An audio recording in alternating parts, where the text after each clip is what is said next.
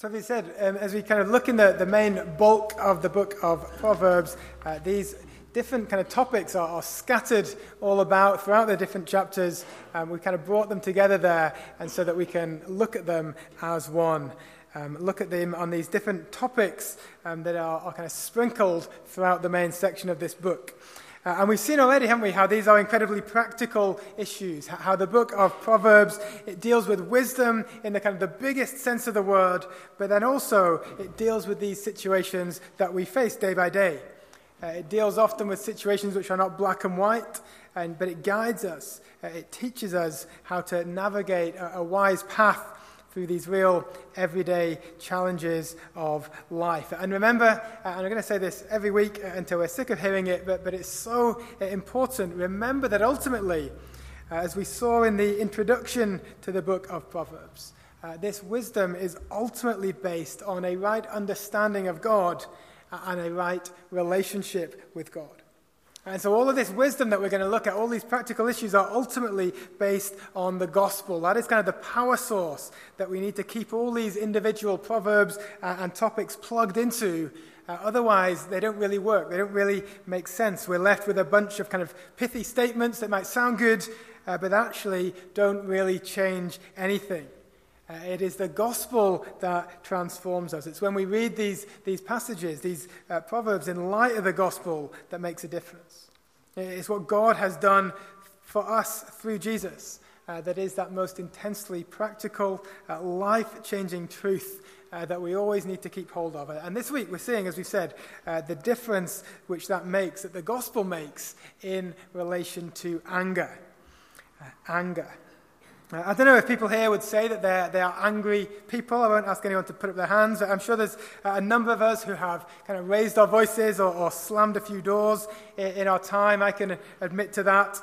Um, but perhaps kind of the stereotypical uh, picture of the angry man with a red face and sort of steam coming out of his ears, perhaps that's not you. Uh, perhaps that's very rarely you. Uh, uh and yet, anger can show itself in all sorts of different ways. Uh, we can kind of internalize our anger. Uh, we can think angry thoughts, but with a, a smile on our face, can't we? Uh, anger affects us all in different ways. Uh, Robert Burns, uh, his poem Tam O'Shanter, it speaks about a woman nursing her wrath to keep it warm. Uh, that idea that actually sometimes we can quite like that feeling of holding on to anger. Well, the book of Proverbs talks uh, all about anger.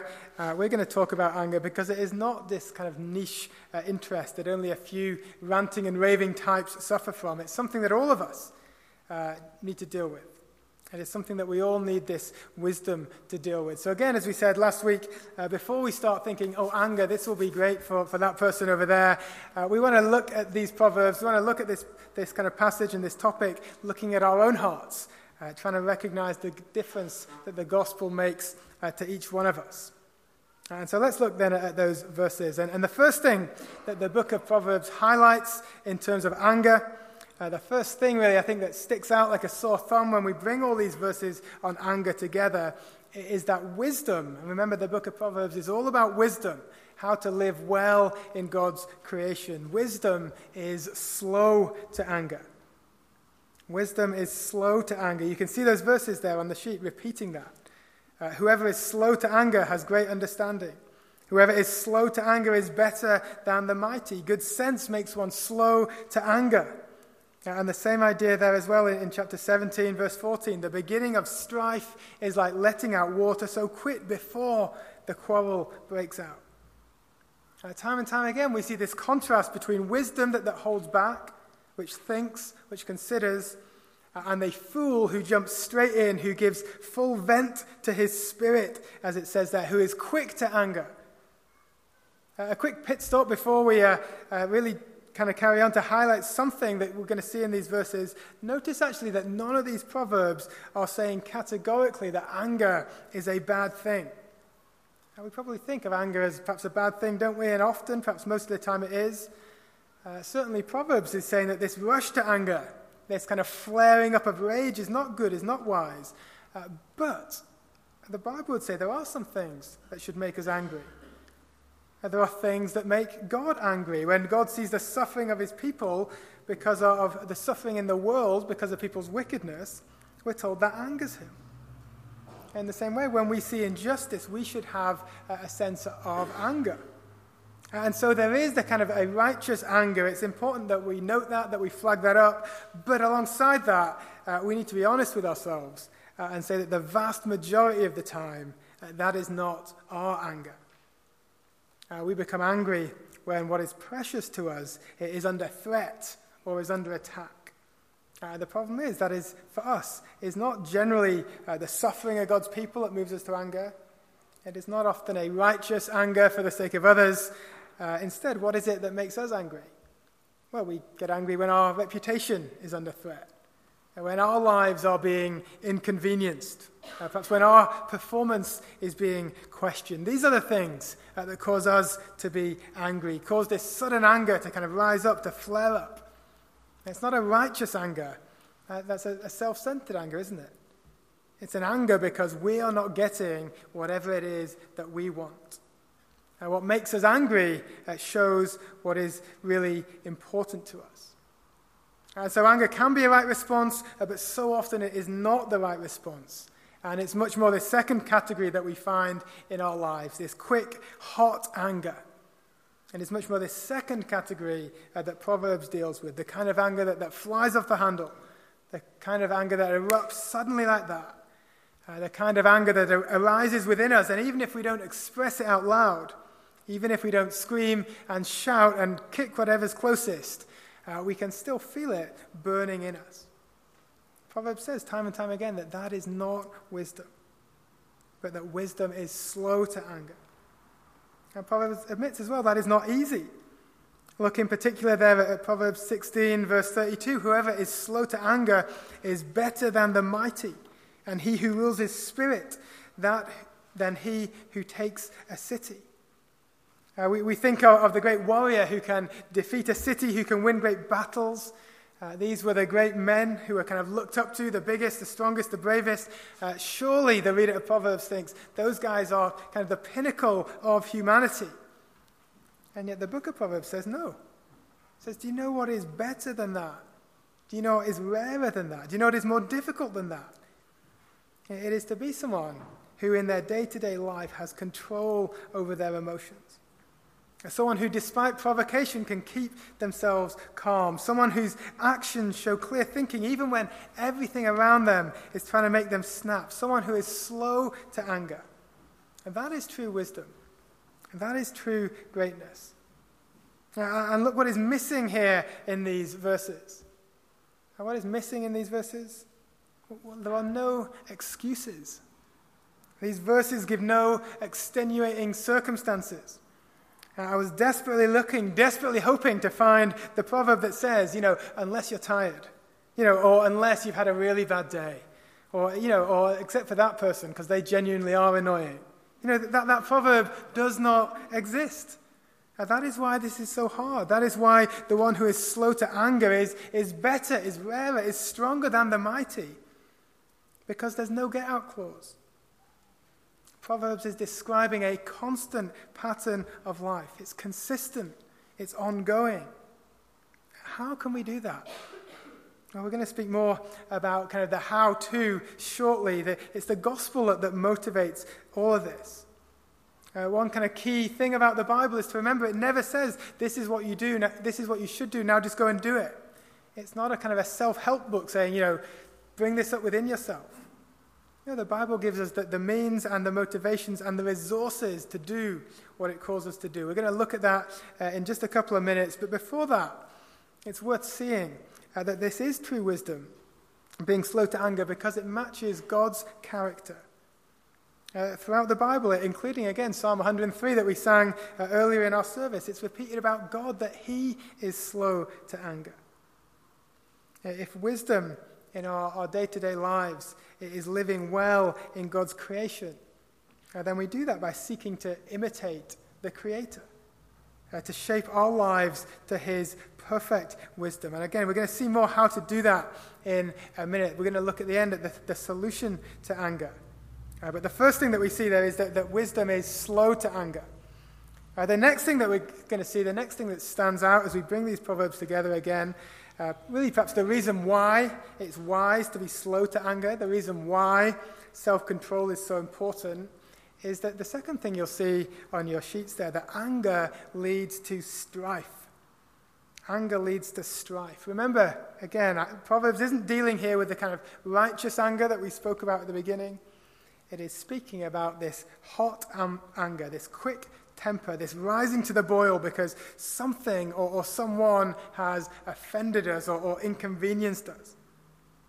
Proverbs is not saying uh, avoid that because that, you know, that's not a good look or just avoid that because it's kind of frowned upon by people. No, Proverbs says avoid that anger because it will get you in trouble.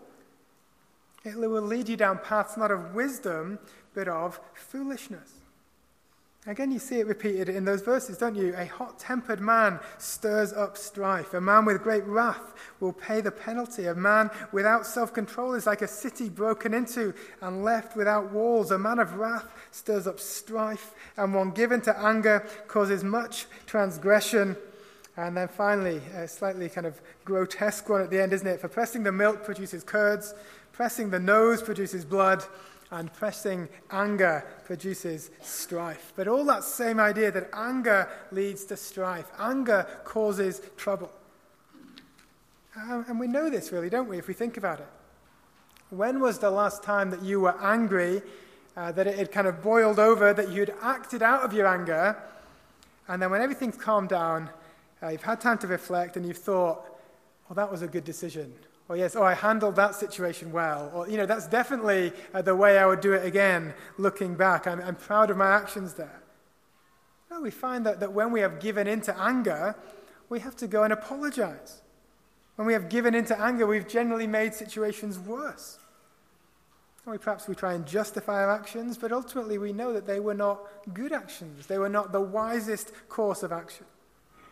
The Bible says actually that we've been a fool, the opposite of wisdom. Uh, the fool is the one who, who goes against the grain of God's creation and so makes a mess of things. Anger gets us into trouble. It gets us in trouble uh, individually in the heat of the moment.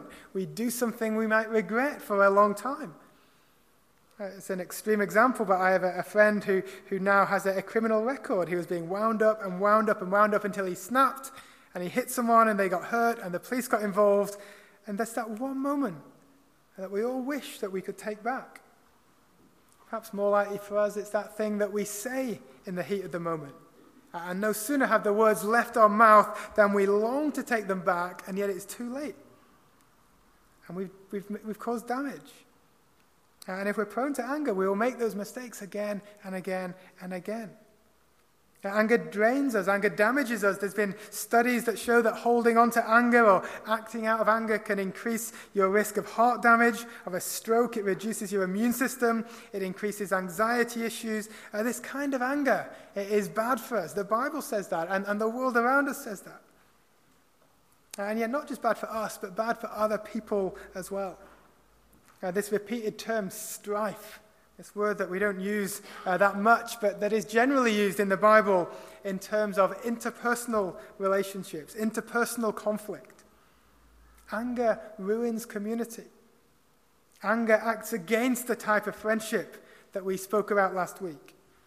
Uh, anger can be contagious, and anger can cause people to have to pick sides. And you'll know that awkward feeling if you've been somewhere and someone's really got angry and really kicked off. Anger can kind of poison that environment. The picture of, that Proverbs paints is almost like that kind of punctured oil tanker out at sea. That one impact, that one crack, and what flows out covers a vast area. It's impossible to get it back in. It, oh, sorry, my phone is telling me what an oil tanker is, which is helpful. Um, but you know, that oil comes out and it's impossible to get back in. It affects things. It affects animals that are nearby. It affects the environment in which it's released into. It can take so long uh, to get things back to what they should be like, if, if they ever can get back to that stage. And that is the, the picture that, that Proverbs paints of anger, that, that one outburst that causes so much trouble. Uh, even more so, even more dangerous, is if that is our, our settled behavior as if that is our, general pattern, the hot tempered man, or, or one given to anger, as Proverbs calls them. Uh, rather than a kind of a, a one off collision of an oil tanker, it's more like a, a broken pipe, uh, constantly pumping out this oil, constantly causing damage, constantly causing strife, constantly disrupting the way God's world is designed to work and works best. Anger leads to strife. So, wisdom is slow to anger. Uh, anger leads to strife. Uh, so much of what we've said so far, probably, uh, we might just call that common sense, mightn't we? It's not good to be quick to anger. We need to take a step back and have self control. Uh, the damage, the strife that anger can cause. Um, perhaps we're sitting here thinking, well, actually, we didn't need the Bible to tell us these things. Uh, perhaps these things are, are common knowledge, and, and we shouldn't be surprised if the Bible backs up what seems like good sense. You know, this is how God's world works best. We, we observe that as we look at God's world. And yet, where Proverbs and the Bible uh, and the gospel moves beyond what the world's wisdom uh, and observations offer us, it is that God's wisdom offers us the solution to anger. The solution to anger. And that's what we're going to spend the rest of our time uh, looking at together. Those three verses, or, or pairs of verses on the sheet there.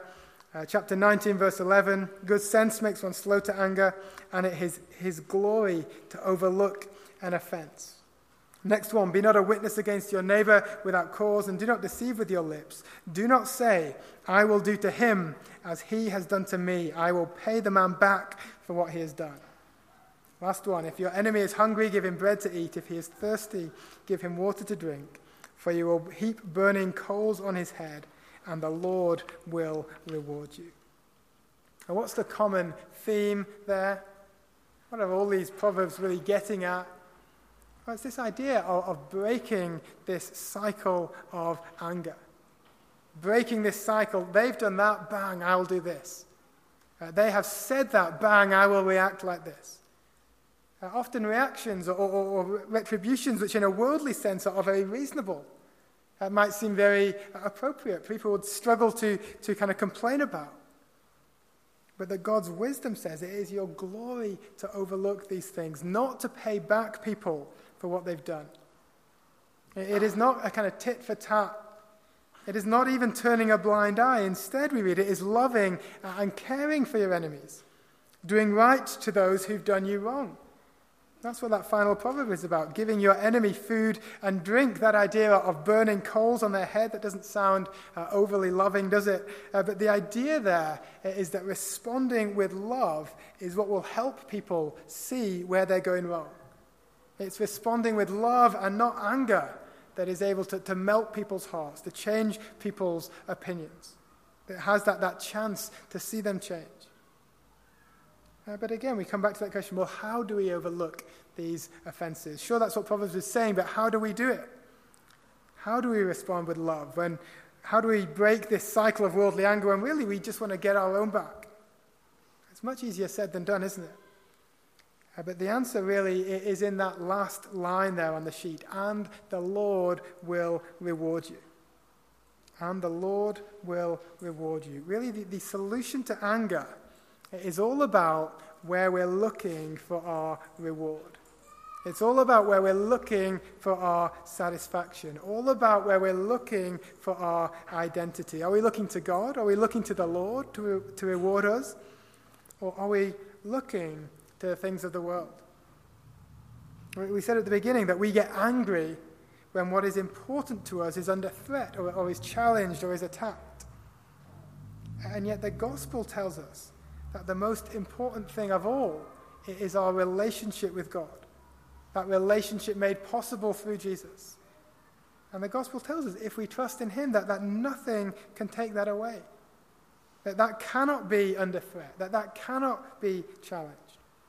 And we sing those great words in the hymn, In Christ alone, no power of hell, no scheme of man can ever pluck me from his hands. If that is what is of ultimate importance and joy to me, if that is where my security and satisfaction is found, well, then and only then can I be free from anger, because that is the only foundation I can have that, that nothing can take away. if the Lord is my reward, if that is where I find my value, When, other things get at me, when other things happen which are annoying, it's not a matter to explode over because those things are not at the center. Those things are not challenging the very core of who I am, but rather they're inconveniences that can be dealt with knowing that I am loved by God, united to God through Jesus, that that is where my hope lies, that that is the greatest thing. And that is the solution to anger, uh, that it is looking to God as our reward. It is the fear of the Lord and not man, which is the beginning of wisdom. It's trusting the Lord with all our heart and not our own understanding. It's all these big ideas that we see in the book of Proverbs, all of which are pointing us toward Jesus and the gospel. These are what give us the solution to that very day to day, very practical, very real issue of anger that we all face. now, that doesn't mean that this is an easy solution. It's not that now that we know this, now that we've kind of got these verses, now that we've sat here for, for 20 minutes, that none of us will, will ever be angry again. Uh, but that is the solution that we're to strive after. Day to day, looking to God more and more. Day to day, looking to find our hope and our reward in Him rather than anything else. Let me just finish, I suppose, with a bit of a, a worked example for, for my own life. This might apply directly to you. This might seem very uh, real and day to day to you. Uh, it might be different. You might have to kind of join the dots to whatever your situation is. But, but I was thinking this week, what is the thing uh, that is most likely to make me angry? Uh, well, I can, and it didn't take me that long to think about it. Uh, and I can say it because they're not here, uh, and because you won't tell them, uh, and because I love them incredibly much. But, but it's my children. If you ask me next week, were you angry last week? If I say yes and I have to give the reason, there's a very high percentage chance that my, my, the girls will have been involved. Emily is five. Uh, Louisa is three today, which is a relief because that means that at 9.14 this evening, the terrible twos will be over and there'll be no more tantrums ever, so perhaps I won't be angry anymore. Um, but no, I'm not an especially angry person, um, but probably most of the times I get angry involves my, my children. Either they're not listening, they're not doing what they're asked to do, they're not doing what I want them to do. Uh, and so often it happens just like we said in Proverbs. I can be quick to anger, I forget that wisdom of being slow and self controlled. Uh, also, like we see in Proverbs, it, it, causes strife. It doesn't result in me dealing with the situation uh, as well as I, as I should. It means me having to go back and, and apologize afterwards. It, it makes a mess. This anger can happen just as Proverbs says it will happen. It can be quick and it can be messy. And what is actually happening in that situation? Well, ultimately, what is happening is that I have a, a false security, a false God, you could, a false God, you could say, of being in control. What am I looking to for my hope and my value? It's, it's things panning out the way I want them to go. Uh, finding my, my value, my reward in, in, being a good parent, in having good children. My, my God almost is, is this kind of perfect family. If this bad behavior happens in public, you can kind of multiply everything by 10 because I want people to think I'm a good parent. I want people to think I have the perfect family. And now that is under threat as well. Because just in case anyone has missed the last five years and thought we were the perfect family, you know, now it's clear that that's not the case. That's under threat. Can you see what's happening? It's all of these false securities, false values, false places that I'm looking for reward, false gods, ultimately, idols in my life. And again, these are not bad things in themselves. It is good for children to obey their parents. The Bible's very clear on that. It's good to be a good parent. The Bible's very clear on that. But the Bible's also clear that if these become the ultimate thing, if even just for a, a few minutes in a, in a busy morning I, I functionally forget the gospel, if these other things, good things, become the ultimate thing where I find my ultimate reward, well, then I will be angry. I will do exactly that the foolish things Proverbs says I'll do when they're under threat, when they're not working out exactly as I'd like them to. And so, what is the solution? Well, the solution for me is to be parenting, remembering the gospel. It's to strive to be a good parent. It's to strive to teach my children to be obedient, but ultimately knowing that the ultimate thing, my true foundation, the unshakable rock of my salvation, is only found in Jesus Christ. And through Him, having a perfect relationship with a perfect, loving Heavenly Father, and that nothing can change that. It's when I remember that that I'm able to deal with other frustrations because my foundation is secure.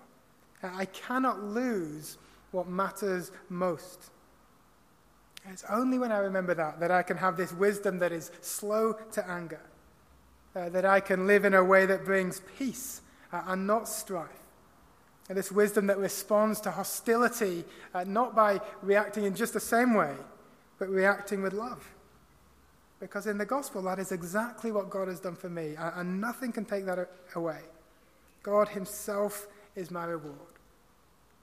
And so for you, it might not be uh, kids. For all of us, it will be a whole range of things. For me, it's not only kids. I could, we could go on and on if you'd like, but um, that's probably enough for now. Um, but but will, all of us will have things that we feel this is pressing our buttons. And what people say about us, what people say about our performance, the expectations people have on our time, the way people speak or act or do things that we would never do. Now, you know what it is that will, will wind you up. Proverbs says that the solution to that anger is not to, to separate yourself, it is not to avoid those people, it is not to simply hope that, that one day there will be a change in circumstances. But the solution is to look to the Lord for our reward to trust in Him, to find our satisfaction and our hope and our joy in the gospel of Jesus Christ as the very foundation of our lives. Now, if you're not a Christian this morning, as always, we're so glad that you're here with us. I hope this makes sense. I hope it makes sense why we'd love you to accept the gospel because it changes everything. The gospel does not say stop being angry and then God might love you. The gospel says God loves you. He has done all that is needed to save you, and nothing can take that away. So you don't need to be angry anymore. The gospel affects every part of our life for the better. That is the only way to true wisdom. The gospel, which is the heart of the Christian life from beginning to end. The gospel that gives us this wisdom to be slow to anger, this wisdom to avoid the strife that comes from that for ourselves and for others uh, ultimately by looking to the Lord God for our reward, by trusting in Him, by trusting in Jesus, and living out of that day by day. Let's pray.